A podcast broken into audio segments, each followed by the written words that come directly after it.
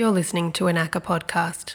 This program is associated with the exhibition A Biography of Daphne, curated by Mikna Mercan. Presented by the Australian Centre for Contemporary Art in Melbourne, A Biography of Daphne is on display from 26 June until 12 September 2021. In this podcast, we hear from playwright Cherry Maggard and classics professor Stephanie McCarter.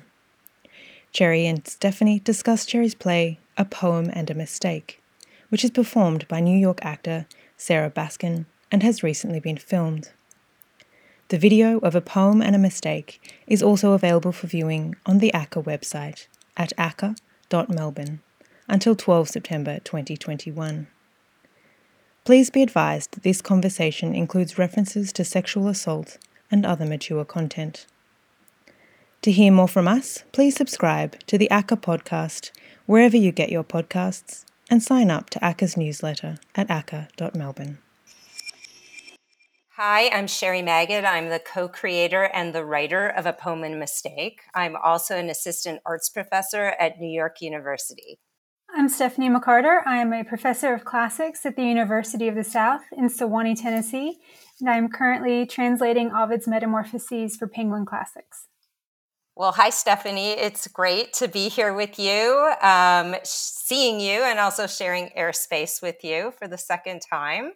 Um, I'm also I'm thrilled to have you because I know you are on super duper deadline right now, aren't you? I am indeed, but that's okay. I've just finished the translation, and I'm hopefully zooming it off into the ether next week, so it's wrapping up. Oh that's so exciting. I mean, as somebody who's known you for since 2018, I know that this has been uh, all consuming. So, congratulations. Thank you. Thank you. I'm glad you... to move on. Yeah. we'll move well, on to I... the next step of Ovid, not away from Ovid, but. well, I hope you did a victory lap somewhere in Sewanee while you were there. You know, I don't know if anybody's feeling quite victorious at oh, the moment. I know. But, I know. Uh, but yeah, yeah. Are you um, um, things moving along for you in New York and? Uh, well, I'm in Saugerties, New York, so I'm in upstate New York, and um, I generally um, split my time between the Hudson Valley and New York City, but I haven't lived there for a year and a half and have to move back in like two weeks. So that's a little scary. I, I feel like my um, I don't know, like reentry is is going to be something. So we'll see how that goes. Right. Well, I was so we, uh, the last time we spoke, I had just taught your play to my class. Oh, that's and, right. Uh, Cherry was kind enough to to speak to a whole class I was teaching on women's reception of Ovid's Metamorphoses. We read a lot of uh, writers who had taken up this material, and we looked at works in progress, photography in pro- progress. And sherry was really kind enough to share uh, share this with my students, and they had a lot of great questions uh, for her. So. Um, so I hope we, perhaps we can revisit some of the things we talked about uh, there uh, in this conversation.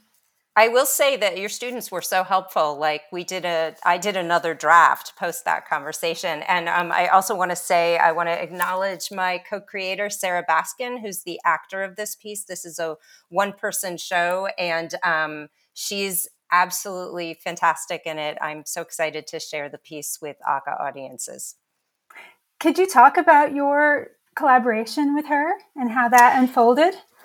Yes. Um, so Sarah, uh, Sarah's an actor, but we actually met when she showed up as a writer in one of my writing classes, and um, I was uh, immediately just felt in sync with her. And I told her, uh, I said, "Whenever you're doing something, let me know." And we became friends, and then we always wanted to collaborate on something. And I had never written a one-person show, and was um, it's a really interesting form because you have to figure out it's kind of like writing without nine fingers, you know, just like how do you just work off one person? Um, so we started um, spitballing a bunch of ideas and a, a, few different things happened at the same time. One was I I knew this woman. Um, it's so hard to say her name, Marah, who passed away um, and Sarah reminded me of her. So the original idea had something to do with that. And then at the same time, uh, Stephanie, as you know, we began talking about another project of mine, which is an opera called Penelope and the Geese. Um, which is a reinterpretation of the Penelope story where Penelope gets as much sexual agency as Odysseus. So Penelope has a great time during those 20 years. And uh, Stephanie was um, actually showed me places in the text where that uh, idea could be supported and investigated, which was great. So anyway, um, back to Sarah and I, we um, we we were pursuing the other idea, and I believe we had a grant application due, and we just started to realize that the idea didn't really have that much, and I started excitedly telling her about your work, and then uh, it turned out she was fascinated by metamorphosis, as was I, and that's how the project began. That's great. When um, and, and this all started unfolding. Um, how long? How long were you working together and reading together before you? I know you read a number of translations of Ovid. Yes. Um, how how did that process go? What, how did that work? Uh, well, it was. Um, I, I think I, I, wrote you, and I was like, of all the translations, if we were going to read, I think we decided to read two because you know the thing is about writing anything that has to do with metamorphoses, uh, you run the risk of being overwhelmed by the sheer amount of material. So you had recommended the Humphries and the Mandelbaum, and Sarah and I were on. Uh, uh, were at a residency, and I took the Humphries and she took the Mandelbaum and we sat across from each other and just wrote down anything that struck us. And the thing that we soon realized was I was cruising along, and Sarah was like, How are you four books ahead of me? And it turned out that Mandelbaum is very verbose, um, doesn't stay within the line scheme. So we were like, what, is this mention of Atlas that isn't at all in the Humphries? Um, and it, it really brought up how um, uh, particular each translation is. And then um, I also had the opportunity, you know, once we started talking, you've shared some of your translation with me and um, also at Sewanee Spoken Word. Uh, so, so that was, it was exciting to be around three different translations and watch how different they were. Yeah, it's interesting. Um, I, have actually been able to total up all the different line numbers of these various translations, oh, and oh, um, Humphries. I mean, Mandelbaum is over five thousand lines longer uh, than Humph- Humphries. Um, mine is actually shorter than Humphries. Uh, mine's the shortest of all of the translations. But, um, wow. yeah, so it's interesting. Um, and I, I, was one thing I was curious um, about as well. I mean, since you know, one of my big goals is to to really handle the sexual violence of the epic yeah. as well as I can, not to use euphemism um, mm-hmm. um, at any point to make it very clear when when a character is being raped. Um, I was curious if you noticed anything as you were reading through the translations um, that struck you as maybe euphemistic or unclear or romanticizing. Um, and did you find that one translation was worse than the other about that? Yeah, um, I mean, uh, this is in the play, the the um, story of Salmacis and Hermaphroditus in the Humphries. I mean, I feel like I'm quoting myself, so this is embarrassing, but um, it it really sounds like something bad happened. Like it sounds like sec- sexual violence, and it's really unclear what's happening in the Mandelbaum. Um, and that is the book where Atlas is, I mean, the translation where Atlas appears and Atlas isn't in the text. And you're like, wait, why is Atlas here? And um, yeah. And so um, since that's one of the few female on male violence in the book, uh, we were particularly um, looking at that. Um, and it, it, it, was incredibly striking. And I think it would be um, confusing for somebody reading those translations at the same time to figure out what was actually going on. And I know, Stephanie, that that's also your origin story of how you started translating metamorphoses. So maybe you could talk a little bit about that.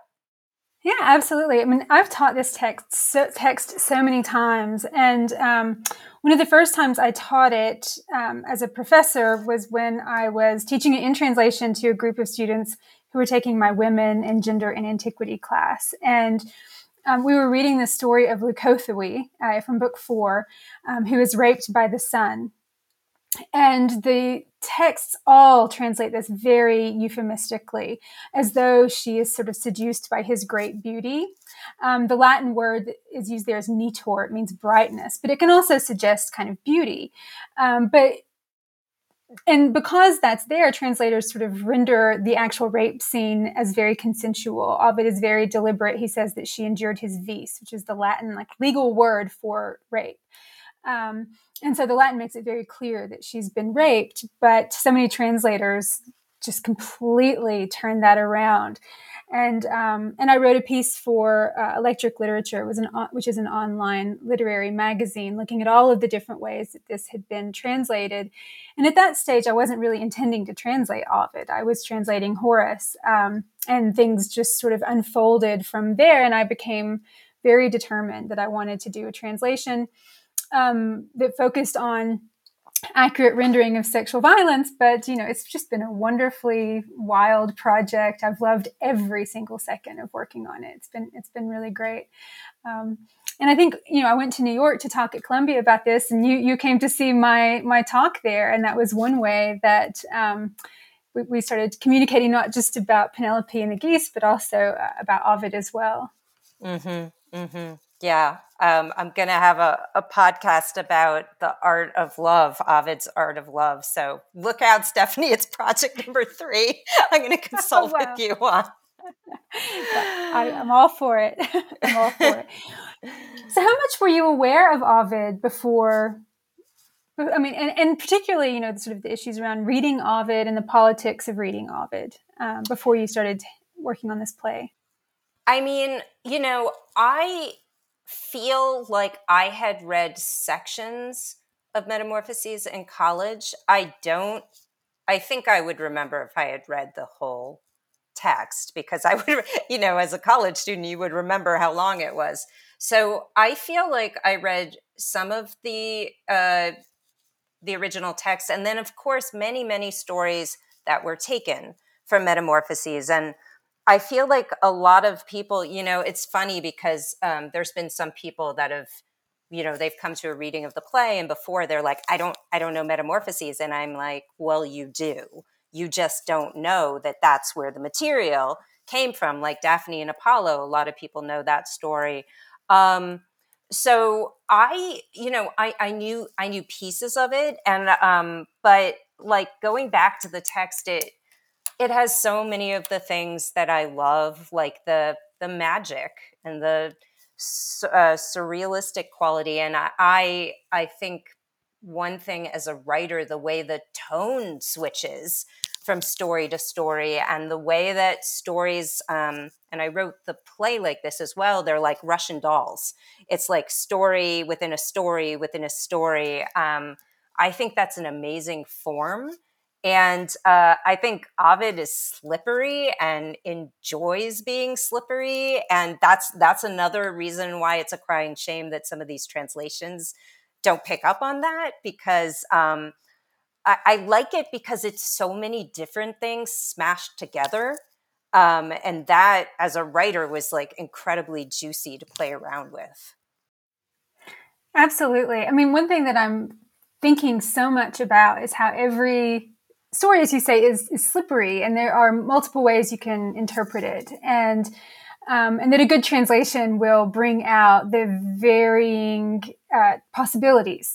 Yeah, um, and you know, I've compared Ovid on more than one occasion to a prism, and mm-hmm. what ma- what matters is how you hold it at the light, you know, you know, against the light at any one time. It's going to reflect different meanings, um, which is one reason I really like your play because it takes up various modes of interpretation, right? Mm-hmm, um, mm-hmm. The professor at the beginning has a way he wants to read the play, mm-hmm, um, but doesn't mm-hmm. acknowledge, or sorry, I keep saying play, the epic, um, but doesn't acknowledge the ways that other people might read the epic or that people with different experiences might read the epic mm-hmm, mm-hmm, right and mm-hmm. and so much of it then um, acknowledges and i love this about the play uh, acknowledges that the way we read anything is really going to we're going to bring our own experiences to bear on that. And if you're mm-hmm. a woman or a man, anyone who might have experienced sexual coercion or sexual violence, you're going to bring that to the epic.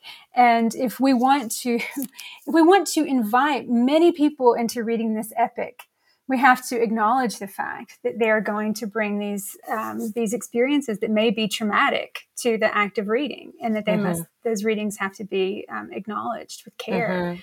Mm-hmm. Um, I I think academia is going through a whole um, reckoning with this idea of of what interpretations people are bringing to the table. Um, it's necessary. I think it's really painful for a lot of people to like having taught it one way and try to open their minds to it and oh, and and be but also to just be very aware of what people are bringing to it and um, um, I think also it's important to acknowledge that in in the work in in metamorphoses there's three um, sexual incidents of sexual violence against men too. So it's uh, you know which I know when you have like 50 you don't think about that but it, it's important to realize that there's a lot of people that have experienced sexual violence and they're not always you can't you don't know who has and who hasn't you don't know what people are bringing to the table it almost seems when you know when you're in your play as though for mira and i think perhaps even for the professor as well that there is a kind of perhaps a therapeutic aspect in a way to reading mm-hmm. um, ovid's mm-hmm. text um, mm-hmm you know, I, I do think I don't I don't know what Ovid's attitude is. I don't think it's recoverable at all t- towards rape.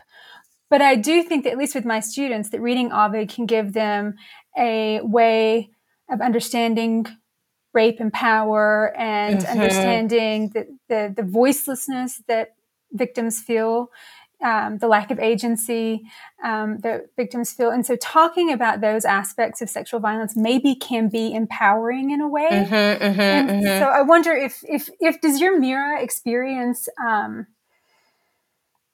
a kind of therapeutic value from reading Ovid? Is she is she empowered by it?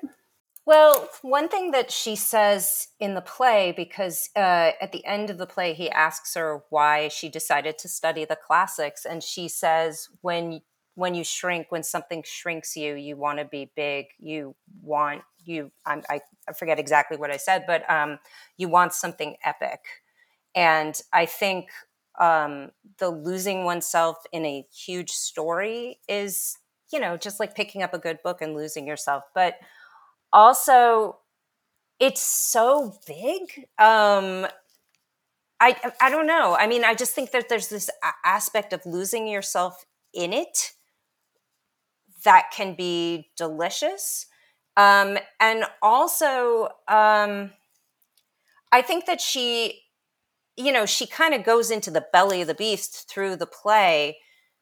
And in having this acknowledgement of like, yes, these things happened, and yes, there's 50 people whose names we should say and realize that they've experienced trauma she is able to move on. So that's exactly what you're talking about that that's something perhaps we can offer to viewers and listeners and readers. Because at the it's you know at the end of the the play, she very pointedly says, when we read Ovid, let's talk about rape, right? That yeah. um, that you know that her own experiences perhaps have given her a lens into the the way that the text should be taught um, mm-hmm. and perhaps not always read that way i mean it is a complex text and people yeah. are going to find different things of interest in mm-hmm, it but, um, mm-hmm. um, but failing to acknowledge that seems to be something that she feels very strongly about by the end of the end of the play yeah and i think one thing that you and i have talked about too is like eh, you know the thing is that it is this amazing text and it's it's not just about sexual violence it's about like name it it's about that. So i mean I, I, always get worried about this idea of like because it's a problematic text we we don't teach it or we don't talk about it. Um, i think the far more interesting thing is to acknowledge it and I, am thinking of the um, the gardner museum in boston is doing this show about titian. I don't know if, if you've seen it but um, you know, and they're putting these paintings about metamorphosis in context um, and asking us to look at that. And I feel like we haven't looked at classics from that perspective. And it feels, I mean, in addition to all the other things, it feels very alive and very present and very um, of the moment. And I think that that's exciting. And that's part of the reason why the classics have lasted this long because each era can look at them from their own unique perspective or from many perspectives and and have a takeaway from it you know that that makes me think you know, when i went into translating ovid i think initially i was so interested in translating the sexual violent, violence accurately and, and well that that wasn't when I came coming out on the other end of it now, those weren't the stories that pulled me through as much as I thought they were going to. I was much more surprised by Ovid than I thought I was going to be, and just the vastness of what this tapestry that he's woven for us contains. I mean, the stories of mutual love are as phenomenal as any stories of mutual love I've ever read. Um, and you know my favorite bit that i translated was this long philosophical uh, sort of soliloquy by pythagoras about change and transformation. I didn't expect that. So you know absolutely i think that um, you know doing that close reading to of a text like that over a period of time makes you appreciate just the many many layers of reading that that, that involves. Um, and i think that what you and i both have done is translation of a sort. And before mm-hmm. you can translate you have to interpret right? Mm-hmm, mm-hmm.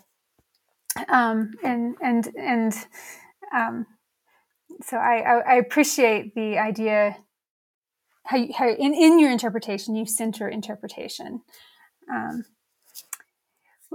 we've talked a lot about Mira. I'm one thing I'm obsessed with the professor, of course, because I'm a classics professor, and I like I like him a lot. I know. I don't think you would call him the antagonist, would you? How would no, you describe him? No, I mean I wanted to make sure, I, you know, it, it's it's not he's not a villain, you know, and he's um he loves metamorphosis and that's something that they share he's passionate about it He's just the type of person that he's just bookish and um, he's not even like ill informed. He just doesn't. Uh, he has he um, has focused um, um, his efforts on on looking at it from one perspective, and possibly he believes that that's not true, but he he claims that excuse me that the play of uh, the play now you got me doing it stephanie that the epic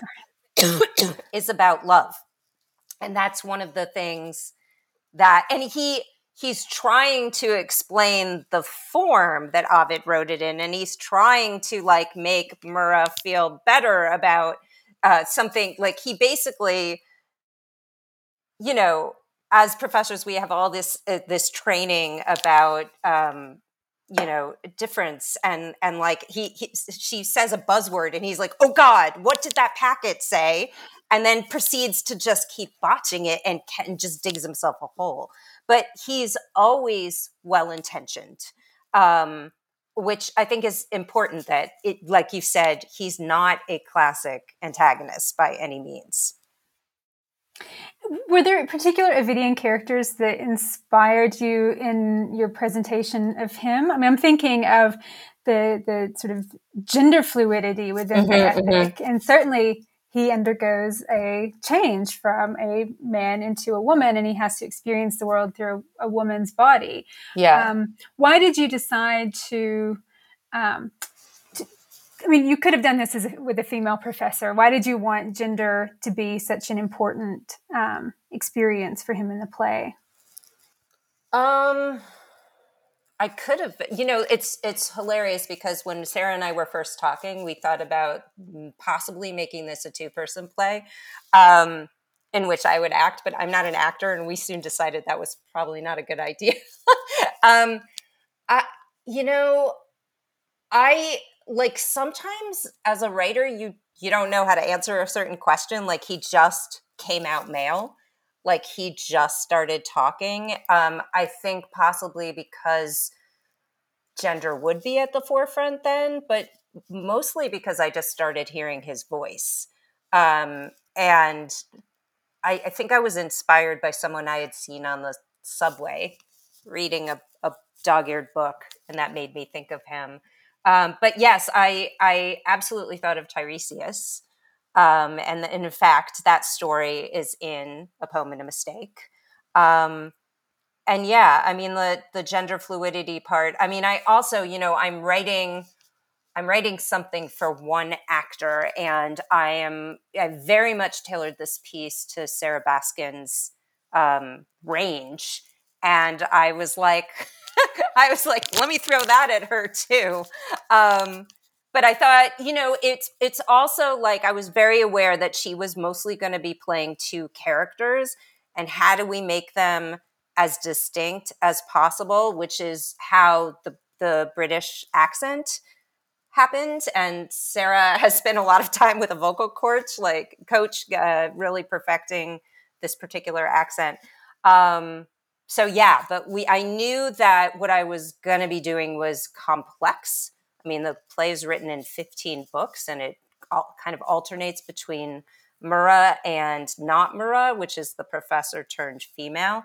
Um, and I wanted to find ways to really distinguish those two voices. And I also, um, going back to Ovid and the different tones, the, the Mura sections and the not Mura sections have very different tonal values, with the professor actually being weirdly coming out very comedic, very high comedy. Um, and Mura being more contemplative, even though there's humor in in the contemplative parts and contemplative inness in the humor. Well, the tonal shifts were very Ovidian to me, right? I mean, he he's deadly serious one moment, and then the next um, pulls out some witticism that you that seems very hard to to, to interpret again. Mm-hmm. Um, mm-hmm. You, you know, one thing that I uh, was thinking the last time I, have seen this, I've seen the play now in several iterations, mm-hmm. and um, the last version I saw, it was just sort of Sarah in this stark white background, and so you were so. Your eyes were sort of locked on the physical performance that she was yeah. putting on. And, and, the physical performance is so arresting. She's there the whole mm-hmm, time. She mm-hmm, is mm-hmm. so physically engaged with the character. Mm-hmm. Um, I, I, and Ovid so focuses on the body and mm-hmm. um, the way it can suffer and its vulnerabilities. I mean, to what degree are we supposed to see her as really undergoing like this physical mm-hmm. metamorphosis from beginning to end? So, first of all, Sarah would love me to say, "Oh my God, that was a rehearsal, Stephanie. I, I can do way more." we we had to, yeah, we we had to record at a friend's studio to have uh, some. We did it outside, but the video didn't work anyway. Um, but what has been so exciting about making this like theater film um, of the piece is that Sarah at last has been off book and um, freed from a music stand and really able to use the body. And also, given that, I mean, it's interesting doing a theater piece for film because it's it's it's somewhere in the middle, which is an interesting form that everybody's been exploring during uh, COVID, but I think will persist because it's it's just really interesting. But in addition to using the body, we've been using the frame of the camera, um, which which can amplify what the body's doing. Um, but yes, uh, things that we were very aware of was that you know the professor goes through three or four transformations uh, in addition to the changing into Mura and changing uh, back into himself. So we really wanted to find a language for the body um, of those transformations, and we wanted them to be um, uh, magical and violent um, and theatrical or filmic, whatever, but but theatrical. Um, it's it's interesting because our director Tamala Woodard um, has called the piece literary, and it is um, but it's also incredibly physical. Um, because if you think about it, if you're just watching one person transform, what are the tools that we have? And it's it's not a, a play that calls for like sweet, you know, huge set changes or anything like that. It's really about Sarah and how she's changing from moment to moment to moment. It's really incredible. I mean, to have the the sort of constant physical pre- presence of her so clearly undergoing these different transformations. It, mm-hmm. It's, um, you know, it, it, pulls off, I think, an amazing feat in that regard. And when my students and I were talking about it, I we were saying, you know, we would just all have collapsed at the end of oh it. Oh my God, I know. no, listen, um, I'm going to give Sarah a lot of credit here because also there's a difference between doing a play for the play runs about an hour but we filmed it. so she was acting one day for 13 hours. I think it was a, total of like 20 hours over two days. and then the, uh, the other thing is that, you know, when she was doing the professor, she, she was like, I'm so sorry, but I have to keep doing this even between takes because I'll lose the accent. So I had to talk to her about the whole piece as she was doing the accent. But I mean, honestly, she is uh, a trooper because she kept going. And I think she flubbed lines like twice the entire 20 hours. It was amazing. That's amazing. No, well, you it's certainly you can see how invested she is in this character. It's hard. It would be it would be really hard to imagine now for me anyone but Sarah playing this role because it mm-hmm. is so.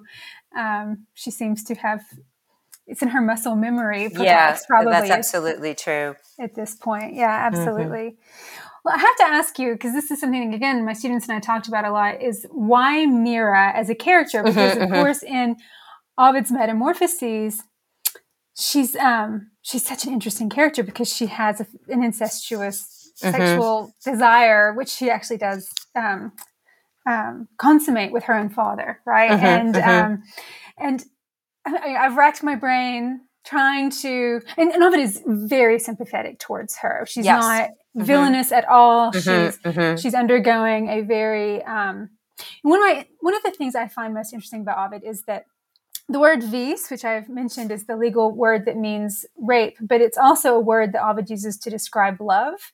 Mm-hmm. Um, his uh, his Medea in Book Seven says that she's experiencing this nova vis, this strange violence. That's what love is. And so um, Ovid is often very sympathetic towards these characters.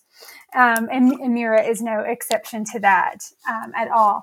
But I would love to know more about why Mira, um, I know, you know, she has this complicated relationship with a um, male authority figure, as does your Mira. But I, I just am curious why why you chose her. Yeah, so um, like I said, some of this was just this random writer brain of like I knew this woman Mara, and so like I think we just started working with Mira. I think I actually thought it was the same name, and then I realized it wasn't the same name. But I'm like, okay, well we'll go with that. And um, I think partially because it's this idea that um, and correct me if i'm wrong here stephanie it's never clear why this happens to mura you know? Like so um, there's a line in the play um, that that mura reads like you know 10 four different translations and it's never clear if she was cursed or she just chose to do the wrong thing. And i think that's very much a question for mura in the in the play um, you know, I, I love a poem and a mistake is something Ovid said about why he was exiled from Rome. And um, but and maybe you have different insight. What I read was like no one knows what the mistake was. I don't know if that is that not true. That's true. Nobody knows. Yeah, nobody no, knows. Yeah, he and, only says that he saw something. Right, and so I I use that like Mura doesn't know what mistake she met, made that had her experience these aggressions and the the assault at the center. Um, but she keeps looking because she feels like if she finds what she did wrong she could figure it out. And what she realizes she didn't do anything wrong. And that also like this whole thing of like the professor saying that the epic is about love at the end um, they both realize it's not about love, it's about power. It's about who has it and who doesn't. And um, I I think that with a lot of sexual assaults, not all of them, but some of them are blurry in terms of like what happened or or like you know reconstructing it and um the knowledge that it's about power and this operation of power i think also can be an empowering to somebody who has experienced it to understand no it wasn't about those blurry lines. It was about somebody taking advantage of the power structure. Um yeah. That's super interesting. I mean because you know, with Ovid's rapes, his, I mean, the first rape victim or attempted rape victim in Epic is Daphne. And he mm-hmm. almost sets up this paradigm, right? She's a virgin. She doesn't want to get married. She spends her days hunting. She's not conforming to sort of feminine mm-hmm. expectations. And so mm-hmm. he sort of mm-hmm. sets up this, um, this idea that, well, if you behave like that, then maybe bad things are going to happen to you. And so you start to wonder, well, is he, is he explaining why rape might happen to women? But then as soon as he falls into a pattern, he changes it. Right. Mm-hmm, so now mm-hmm. we get to Philomela and she's not a, you know, a devotee of Diana hanging out in the woods. She's a proper princess. Right. And she mm-hmm. experiences one of the most brutal rapes in the entire epic. Um, mm-hmm, you have young men who are raped, as you say, young men mm-hmm. like Narciss or like Hermaphroditus, who um, he's sort of a young virgin as well. But then you have Cephisus, who is an older m- married man, and so there's really no paradigm in Ovid. Um, there's no rhyme or reason to who's going to experience these uh, these yeah. aggressions and assaults. And as you say, it is it's about power, and it's about who has power at any given moment, and there's not going to be something that we can do to avoid uh, these scenarios. And um, and so that's interesting that you were really trying to bring out Mira's own questioning of why this happened. Mm-hmm. Um, when Ovid, I think himself reveals that there's there's really no why um, that we can answer. Um, well, that's also something. There's a this playwright named Sarah Ruhl that wrote this essay called "On Ovid," and um, she just talks about the Ovidian form being different than Aristotelian form. And Aristotelian is like there's a cause and effect. Something happens, causing something to happen, causing something. Whereas Ovid, it just happens.